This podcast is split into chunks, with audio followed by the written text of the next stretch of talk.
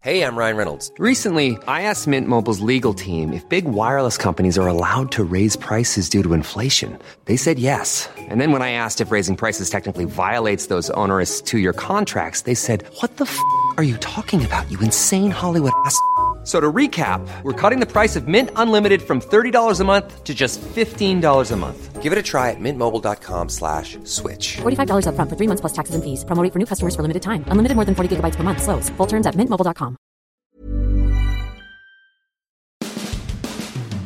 So I wonder if Tom Brady will point to me when he throws a touchdown pass. Wouldn't that be cool? Could anybody love Mark Topkin more than Brett Phillips? I've never heard of this. So so Brett Phillips, I guess sometime before the game, Steve Versnick said to Topkin, hey, if I hit a home run, look for me, I'm going to point to you in the press box. And he hit an inside-the-park home run well, I, and uh, did so. I understand he's told Mark that before, and he did that in Boston when he hit a grand slam, except Topkin didn't see it.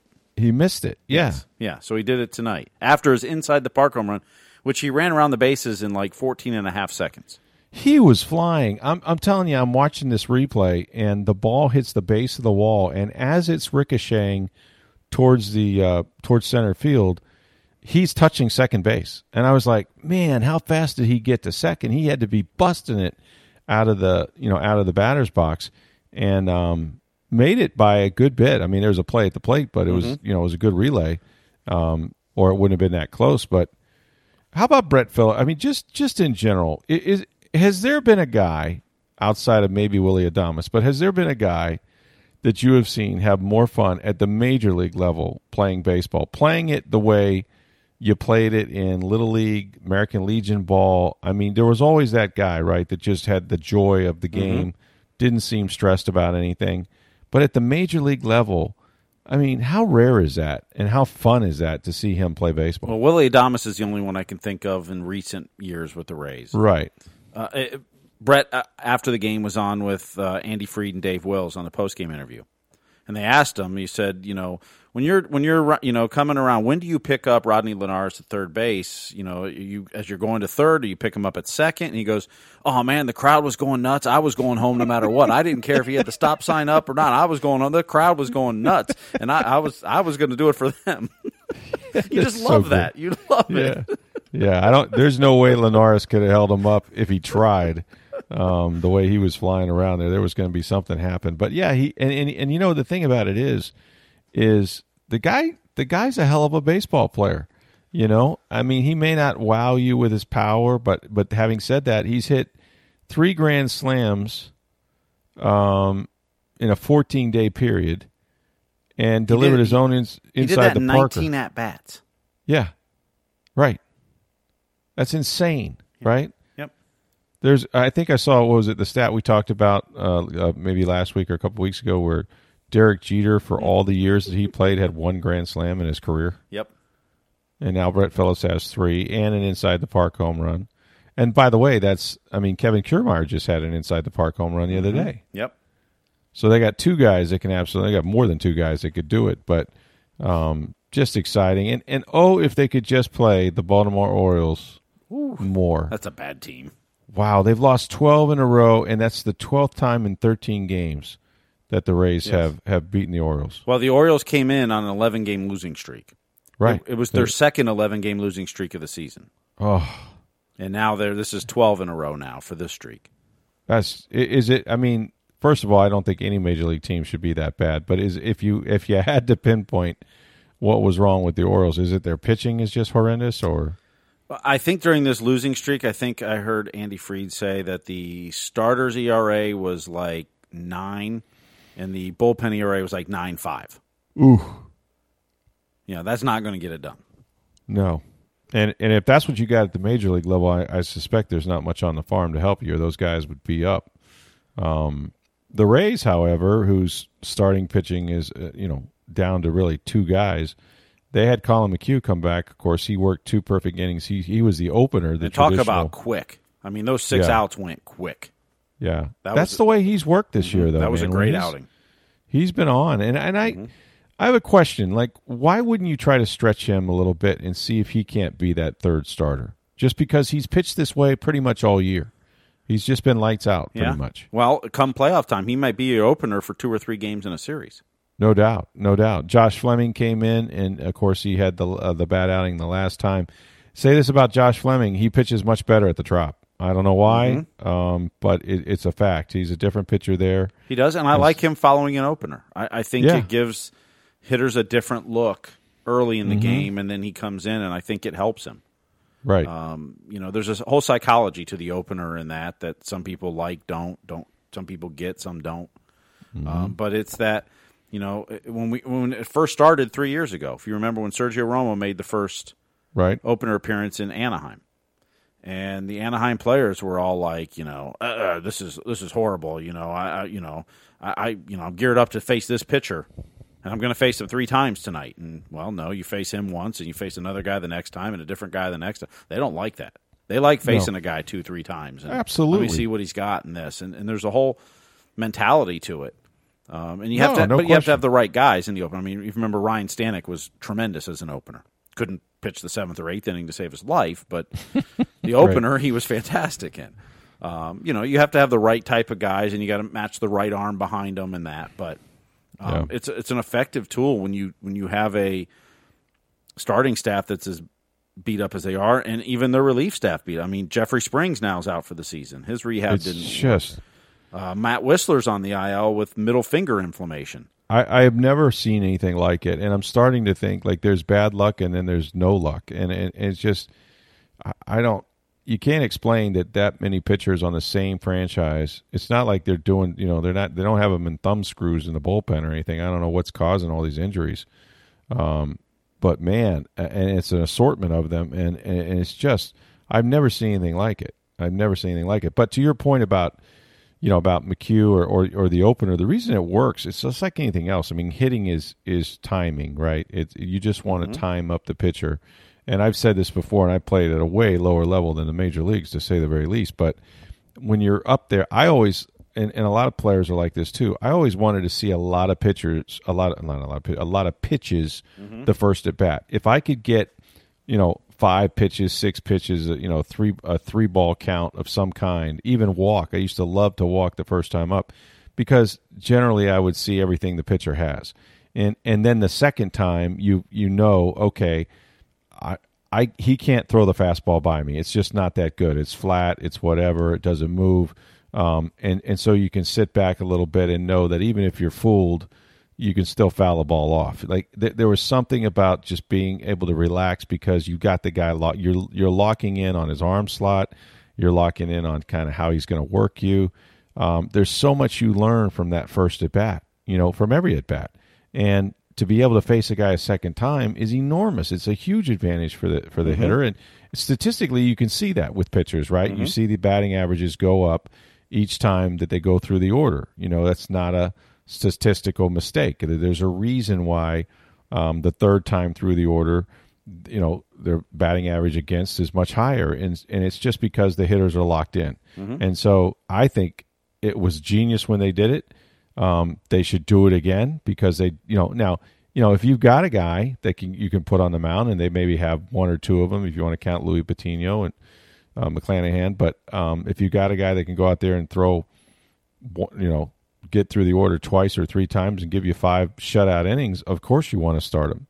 Mm-hmm. You know, um, that's great. Everybody wants that, and a lot of teams have it. The better teams have it, but the Rays don't. And, you know, Colin McHugh, he's been as consistent, you know, the injury notwithstanding. I mean, he has been mm-hmm. tremendous for them this year, and I, I think he's found his role. I would say he and, and Andrew Kittredge out of the bullpen have been the oh, most consistent pitchers. I mean, unbelievable. You know, they've been Kittredge's fantastic. Been Yeah. You know, and the other thing the Rays do, and we've talked about this, and, and you saw the graphic during the World Series last year, is every pitcher of that bullpen comes in at a different arm angle. Mm-hmm. You mm-hmm. know, that, that no two pitchers that the Rays bring in are going to be anywhere near alike. No. And mm-hmm. so, you know, yeah, you're seeing a different pitcher almost every at-bat, but you're seeing a completely different mechanics, arm angle, everything about it's different. You're, you, mm-hmm. It's hard to get comfortable in, in the box against the Rays. The way totally. Their staff, from you know, from the starter through the bullpen, the speeds, the arm angles, the type of pitches. I mean, everybody in there has a role and is so diverse. You know, they don't just have a bunch of guys that throw at ninety-eight and, and try to blow it by you. That's not their bullpen is set up completely different than that. Um, and and they've really they really throw the hitters off, and it, and it makes them uncomfortable. And vice versa, the Rays hitters, for whatever reason, get more comfortable as the game goes on, even through the bullpen, because they've been beating up bullpens all year. Yeah, I mean, their their number of runs they've scored after the seventh inning is stupid, and and I, you know, they it's funny because the other day where they went one game, I forgot who they ran into, but they didn't get a runner past first base. Um, yeah, it was Saturday in Minnesota. Yeah, and that's that's pretty rare, right? But you know, they're very capable of shutting it down offensively. Um, but for the most part, like and at the beginning of the year, I said this, and then I thought, eh.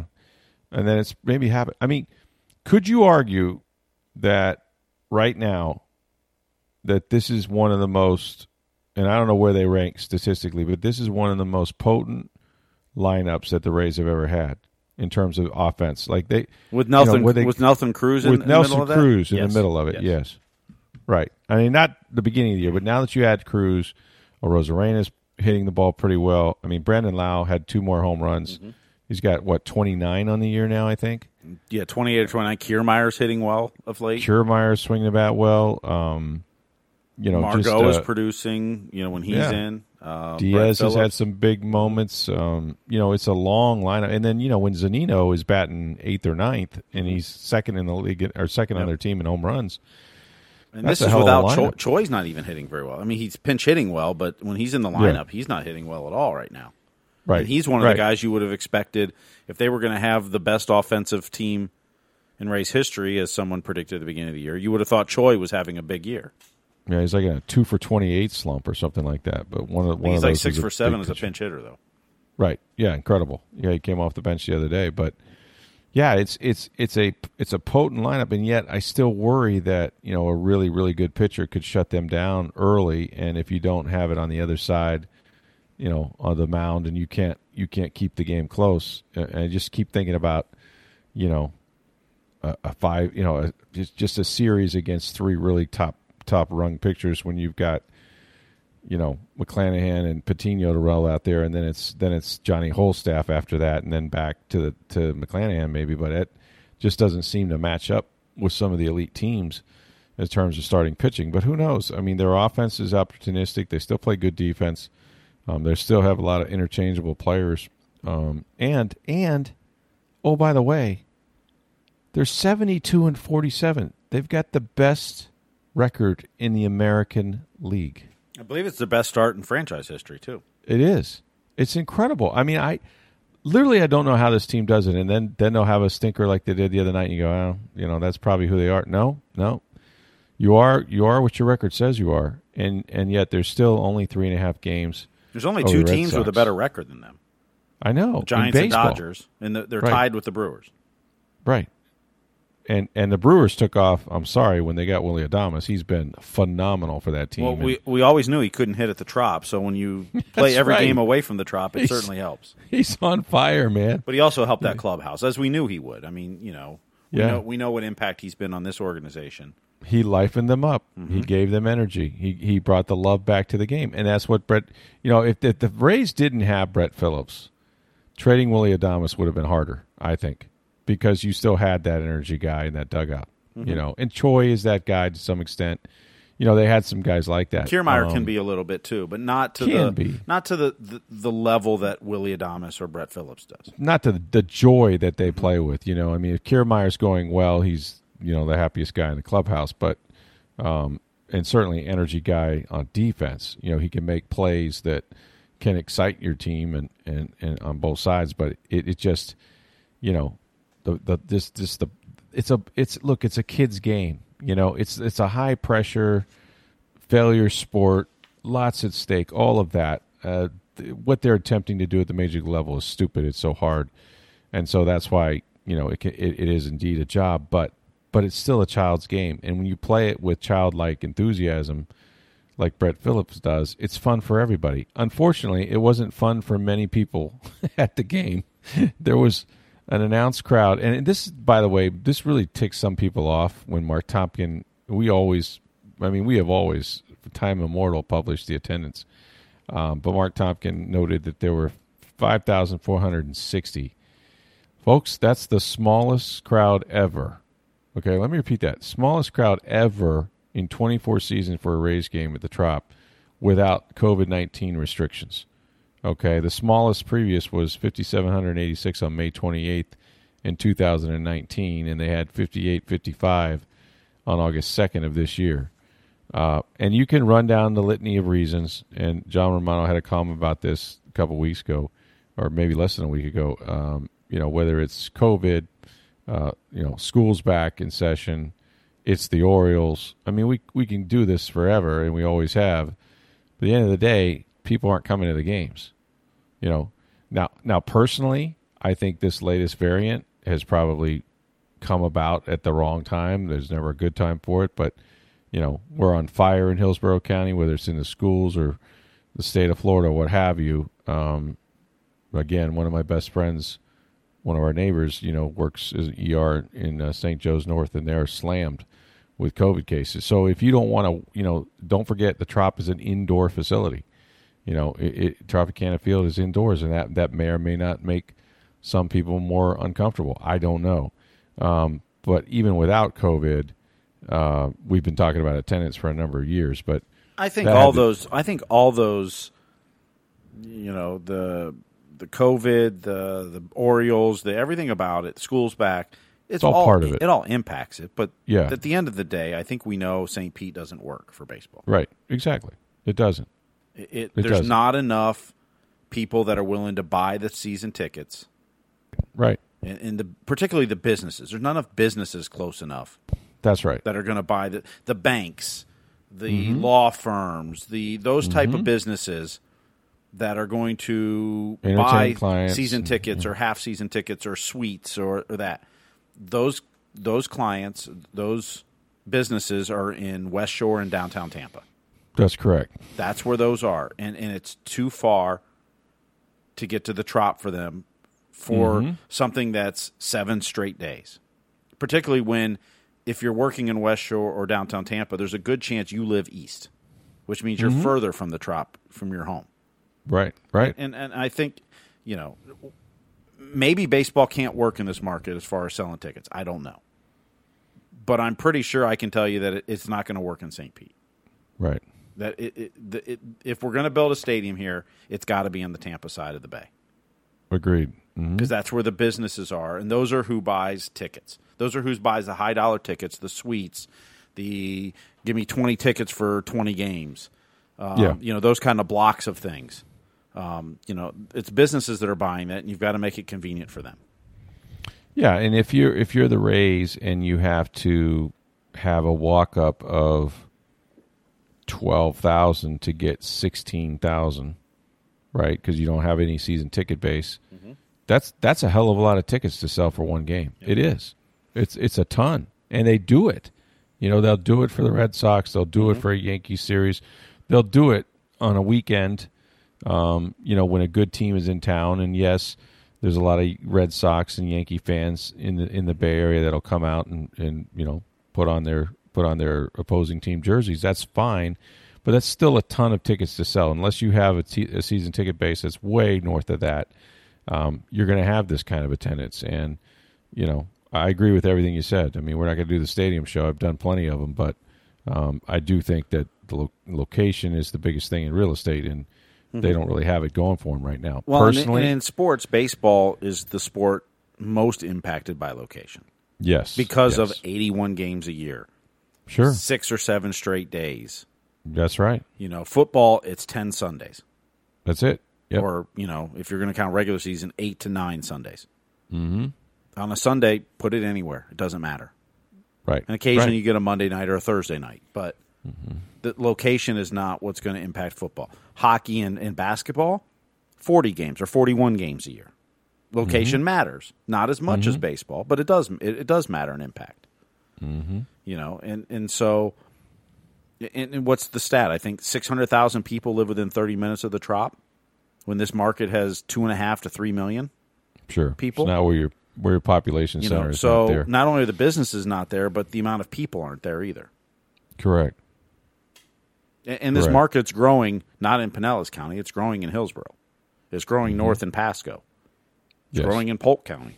Oh yeah, oh it's growing in Pasco. Yes. Oh yeah. No, I mean, and, and oh, that's where, that's where the growth in this market is too. So as more yeah. people come to the area, I mean, yeah. Pinellas is is tapped out. It's, it can't really grow anymore. There's really nowhere to grow. Right into the ocean, pretty much. Um, yeah. No, and and I love Saint Petersburg, and I love what that downtown has oh, done. It's wonderful. There's a vibe. There. There's a vibe down there. It's you know people live in the city, which mm-hmm. which which makes the city vibrant. All of that is tremendous, but you're absolutely right about everything else. And um, yeah, I can tell you. I mean, you know, up here in Pasco, I'm I'm near the Pasco County line in Lutz, and you know the fact is, you can hop on the Veterans and be at the airport in eighteen minutes. You can be mm-hmm. downtown Tampa in twenty, twenty-three, twenty-four minutes, um, and that's why people are living up here. It's a little cheaper in Pasco than than Hillsborough, but that that gateway is open. Mm-hmm. You know, whether you're talking about I two seventy-five. To the east of here, or, or where I'm at, um, you know, there, there's just so much urban sprawl up here that's not even funny. But that that's where the population is, and it is it is a commitment to get down this road. Now, I like to know that when I'm going, they're going to play because there's a roof over their heads, so that helps because you don't have to. You know, if you're going to make that trek and then have to sit through a hour and a half rain delay, you know, and and the weather was has been a factor, always is in the summertime. Um, man, we had a storm. Like I don't, I don't think this tropical storm really had much of an impact at all on our weather. Maybe some on the beaches during during the day today, um, for the most part, because Fred kind of stood out in the Gulf a little bit. But we just had one of these. We had one of these thunderstorms, man. I was at, I was at the Bucks, and they have a media trailer. Yes, folks, we're back to the media trailers again. God help me. I spent the first, I don't know, sixteen years in one.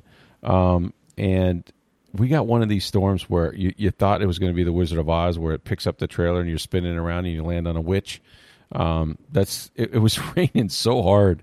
I was just like, I was amazed that this tin can wasn't leaking. There was so much water come streaming down it. But, um, but man, yeah, they, so they practiced indoors. Let's. Hey everyone. I've been on the go recently. Phoenix, Kansas City, Chicago. If you're like me and have a home but aren't always at home, you have an Airbnb. Hosting your home or a spare room is a very practical side hustle. If you live in a big game town, you can Airbnb your place for fans to stay in. Your home might be worth more than you think. Find out how much at airbnb.com slash host. I'll, we'll, we'll segue. That's a segue to the Buccaneers. We'll segue to the Buccaneers, who had uh, their their first workout since that preseason debacle uh, that they had against the Cincinnati Bengals. And yes, it was a debacle. I got to thinking about how bad that game was.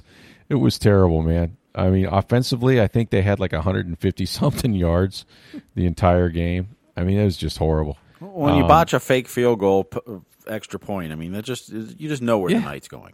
Right. Exactly. Like that, and that was the highlight. Like that was the big drive of the day.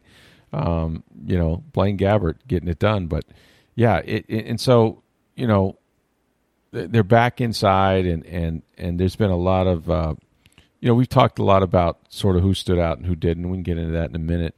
The interesting thing that we learned on on Monday, and, and you know, again, it was a pretty much a full practice indoors, was that you know Bruce Arians has said. With the with the uh, Tennessee Titans coming into practice on Wednesday and Thursday, and they're, they're sort of their um, dual workouts before they play their preseason game on Saturday for preseason game two, which is at Raymond James, because they're he anticipates some physical practices against the Titans during the week. He is pretty much announced that he's not going to play his starters um, in that preseason game on Saturday, which is a home game. Um, so if you have tickets, sorry, you're not going to see Tom Brady in all likelihood or any of the offense or defensive players that normally start the game. Um, and but on Monday, it, so I'm thinking to myself, because I've been the guy that's been railing against why would you play Brady, why would you play Brady, and Brady kind of decides when Brady wants to play, I get it. But now it turns out, because there's only three preseason games, I always wondered how are they going to treat the third one? Are they going to treat it like like they used to treat the third one, where the starters would play a significant amount? Or would you say, well, this is, in fact, the last preseason game, and if we get out of this one healthy, that means we're going all the way to September ninth with, with a completely healthy crew. Let's not risk it. Nope, no biscuit, no risk it. uh, or the reverse of that, they, they are going to play their starters, and according to Bruce Arians, a significant amount of time in their third preseason game, which is at Houston. So, eh, eh, ah, not really, not really sure how I feel about that. If I'm a Bucs fan, I'd be a little nervous again, especially if Alex Cappa is going to be, you know, a bit of a saloon door the way he was the other day, and um, you know, getting your quarterback hit. You know, it wasn't uh, the sack was one thing on the final play, uh, the six plays that the number one offense played, and Brady got sacked by by two Cincinnati Bengals. When I went back and looked at it, that wasn't the scary play. It was the throw that he made down the field to Antonio Brown, who just didn't track the ball very well. It was actually a pretty good throw. But Brady's got a guy right at his feet, and he kind of spins out of it. His his you know his front leg is extended, and that's the one that he tore the A C L, and it's also where the M C L was repaired.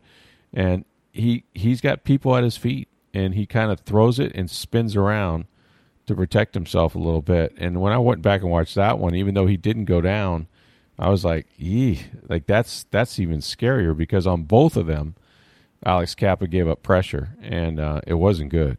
And you don't want to give up.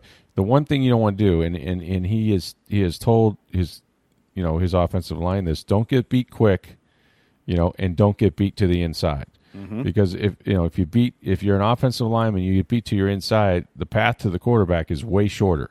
And if you're a guard and you get beat inside, well, he's pretty much in his lap, okay, mm-hmm. even if he's in the shotgun. And that's what happened twice to Alex Cappa. Yeah, no, I, Alex Cappa did not have a good night. I'm going to didn't play very much. But, you know, we saw those giveaways, or giveaways, the uh, letting the defensive line get through. Mm-hmm. And that's got to worry you. I mean, you know, one of the things the offensive line did so well, particularly late in the season, was protect Brady. Oh, absolutely. Um, you know, and we all know Brady can get rid of the ball quickly and likes to dump dump the ball. But in this offense, he throws the ball down the field a lot more than he did in New England. Yeah, he does. And so you've got to have that protection. Right. And, and that's where, you know, last year's, particularly in the playoffs, Donovan Smith was played extremely well. And Tristan Wirfs was really good all year. Mm-hmm. You know, when your tackles can, can block like that, mm-hmm. that just makes your offense that much better. But if if, if you're giving it up up the middle, ooh, yeah, that, that's no. you know that's when Brady's throwing and someone's hitting his knees. Right, exactly. Yeah, you're hitting them low, and yeah. and uh, and and you don't want him to to step into. And he's a long strider. If you ever watch Tom Brady throw a football, mm-hmm. um, his legs are pretty spread out. Like he steps into the throw. You know, he's like a baseball pitcher that way. Um, you know, he has a long stride, and and. Uh, He's got that plant leg down, and you know, and of course that's how he tore the A C L. So he needs that room to stride, step up, and stride into the into his throws, because he uses his whole body. He's got perfect mechanics. You know, he works on throwing the ball. It's it's incredible to me. I watched this guy at practice. I did the other day. Um, he can still drive the football. He can still zip it. It throws a tight spiral. Um, that's why the bad weather doesn't affect him. He's extremely accurate. I, I just. I marvel at the guy's arm at this stage, you know, forty-four years old, that he's even out there, number one. But then two, you just don't see a whole lot off the fastball. You know, that that's what's enabled him to play. It's one thing to know, you know, where to go with it, but it's another thing to get it there. And he can still get it there with something on it. So it's been impressive. You mentioned Bernard. Uh, I wrote a story on Tampa Bay dot com and the Tampa Bay Times you guys can check out. Just kind of going back and look at it at, at, a little bit at the game. And, and, of course, Bernard stood out. And this is what we knew, right? Because both Ronald Jones and Leonard Fournette are not good receivers. Um, I know Fournette has caught seventy balls in a year, but those are most of the screen variety, dump-off variety. This is not the same thing you're getting with Bernard. With Bernard, um, on third down, any down, but third down in particular, you can split him out mm-hmm. and isolate him against a safety or a linebacker and run an option route.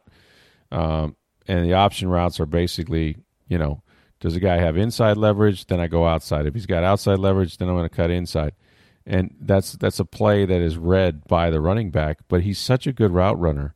Uh, and, you know, twice the other night, once by, for Tom Brady and I think once for uh, Blaine Gabbert, um, he came in on third down. It was third and long, and, and he ran the option route. The the deep stuff was covered. They checked it down, short of the sticks.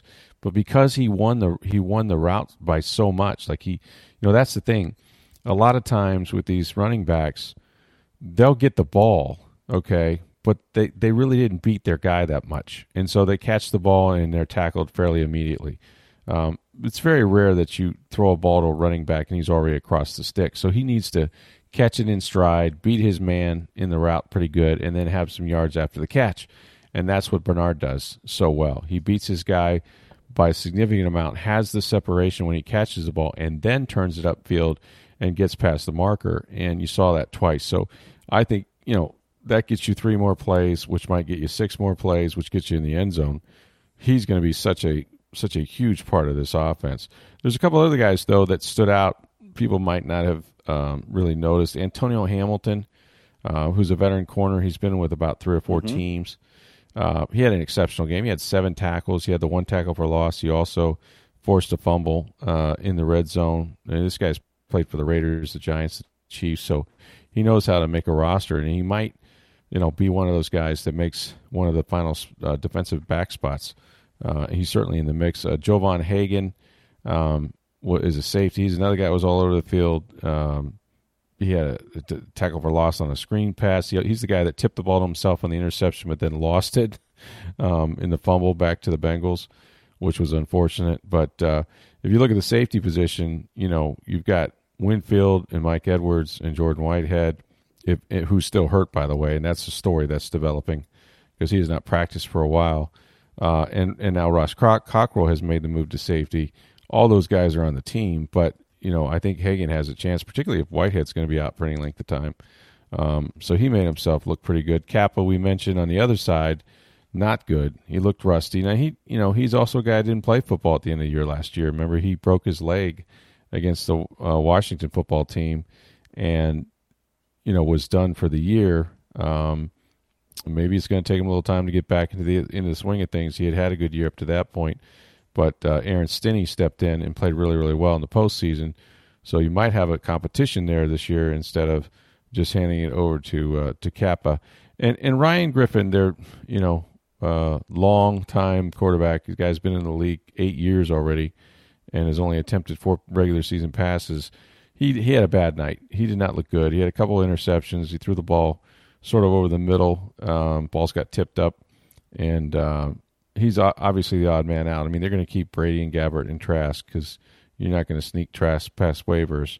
And Trask played pretty well, um, but Griffin not so well. So he could be put himself in a situation where, yeah, okay, maybe they say to him, hey, we got extra spots on the practice squad. Do you want to be that fourth quarterback? It's going to be a hit financially. We still make like two hundred fifty-one thousand dollars, um, you know, which would be better than trying to hook on with another team.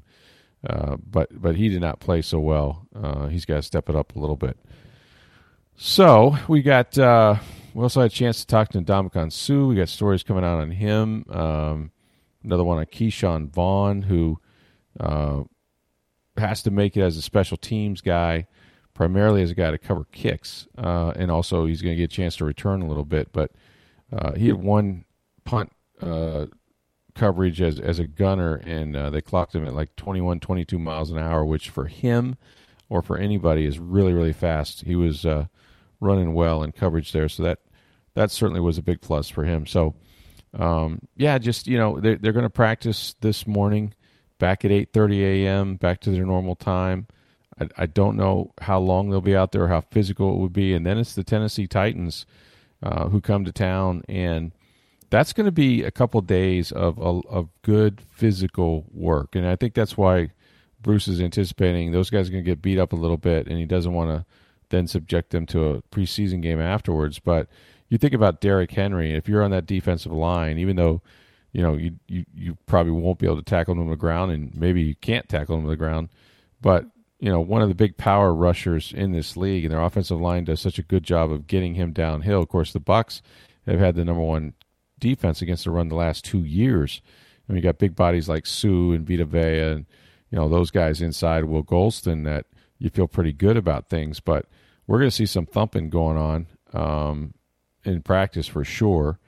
Uh, and, and, you know, it's just a, it's a chance to measure guys against each other. I mean, I'm looking forward to seeing Julio Jones, who's always – destroyed the Bucs, you know, one on one against some of these corners, and, and, and just the the pat and go drills, and, and you're going to have pass rush drills on one side of the field, and Um, it's going to be, you know, a normal practice, but against another team that has different looks for you, because after a while you get used to the guy in front of you. You know how to beat him, or you know, um, you know, sort of what the, the offensive tendencies are with Brady or whoever you're playing against. And this will be a fresh look against a, a really good football team and a good coach in Mike Brable, who who has, you know, as a former teammate of Brady's. I mean, this guy's been coaching now for a little bit, and Uh, he knows Brady inside and out, and, and they have a great relationship. So there'll be a lot of dynamics and things going on there um, throughout the week that we'll bring you on Tampa Bay dot com and in the Tampa Bay Times. All right, so tomorrow we're going to have uh, our popular mailbag segment. I've actually got some questions coming in all the time. You mm-hmm. guys can do that. You don't have to wait for a mailbag. But to send us those questions, go ahead and send it to us on Twitter if you'd like, at N F L Stroud or at Sports Day T B. Um, you can do that, or you can hit me up on my email, uh, r stroud at tampa bay dot com, and we'll be happy to address any questions you have answered one hundred percent correctly. Bucks, Rays, Bolts, you name it. We're not that far away. We're not to September. I guess I, I shouldn't start thinking about the Bolt season just yet. What do you get? They start in September sometime? September twenty-eighth is the first preseason game. October twelfth is the opener, I believe. Yeah, so we're still so less a couple than two months away from the opener. Yeah, but we're yeah we're a couple months from the opener, probably a month or so from. Which I think uh, it's eight weeks camp. from today. Eight weeks from today, which will be a wow. short off season for those guys, right? Yes, or so yeah, it would seem. Yeah, it's about a month shorter than most Stanley Cup yeah. champions get. The A P yeah. uh, top twenty-five came out on Monday. Right, let me so guess. We're Wait, just don't a tell me. Away. Don't tell me. Number one, I'm going to guess. This is a sheer guess on my part. Um, Alabama. Hmm, I know that was a tough, tough decision, but uh, yes, you are correct. Thank you. Yeah, right. A little hesitation. But who's number there. two? Hmm. Now that's a great question. Okay, let me think about this for ten seconds. Number two, hmm, would be also an S E C team. Sorta. Okay, a new S E C team. Uh, in a let's year, say yeah. Oklahoma. Oklahoma, yes. Yeah. Yes, yeah, followed by Clemson, Ohio State, Georgia, and Texas A and M. Well, so. Clemson was the one I was thinking of going to, yeah. and I don't know I don't know what they got. They're always good, but I didn't know if they were going to be ranked that high. Um, Cincinnati Bearcats are eighth. They're the uh, nice. first time a non-Power five school's been in the top ten preseason since two thousand twelve, so...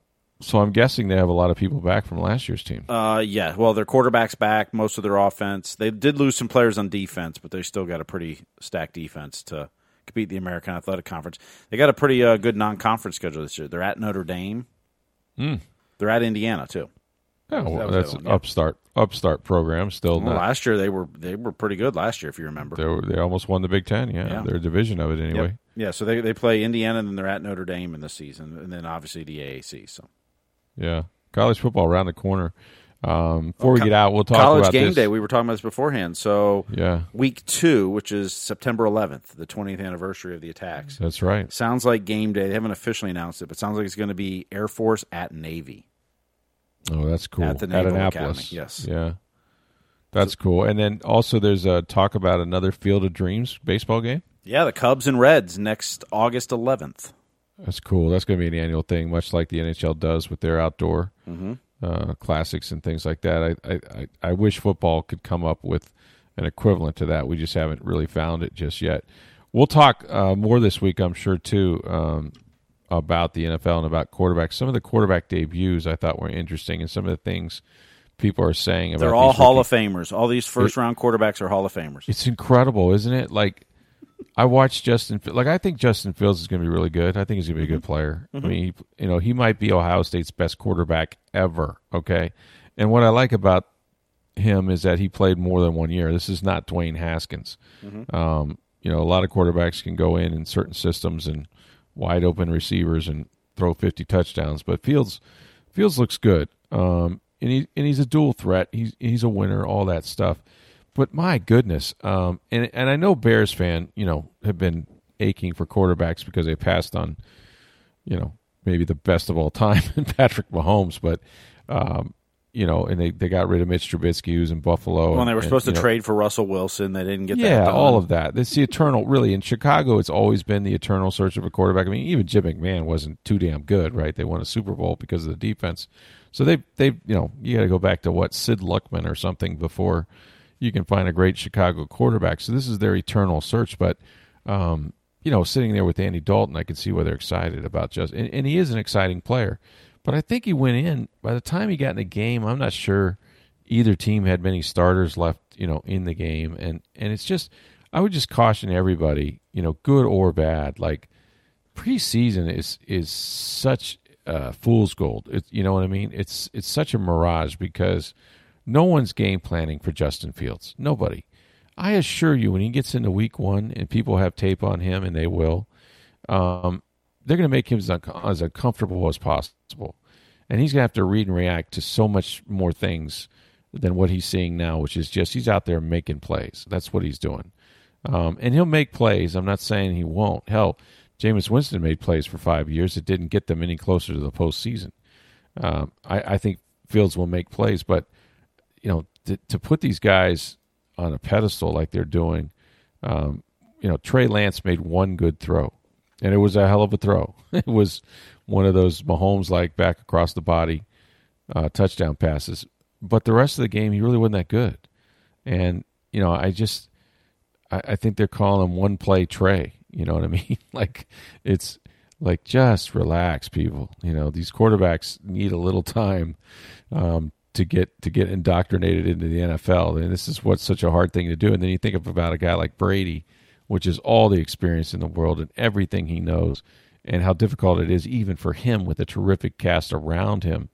Um, these these Super Bowls and these games in the N F L are hard to win. So uh, good luck to your rookie quarterbacks and your debuts, but you're a long way from the Super Bowl. So uh, we'll follow all those guys as we go along. So send your mailbag questions in. We'll be happy to answer those tomorrow. For Steve Versnick, I'm Rick Stroud of the Tampa Bay Times. Have a great day, everybody.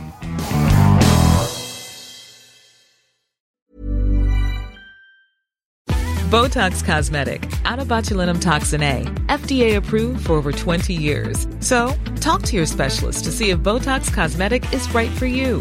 For full prescribing information, including boxed warning, visit Botox Cosmetic dot com or call eight seven seven, three five one, zero three zero zero. Remember to ask for Botox Cosmetic by name. To see for yourself and learn more, visit Botox Cosmetic dot com. That's Botox Cosmetic dot com.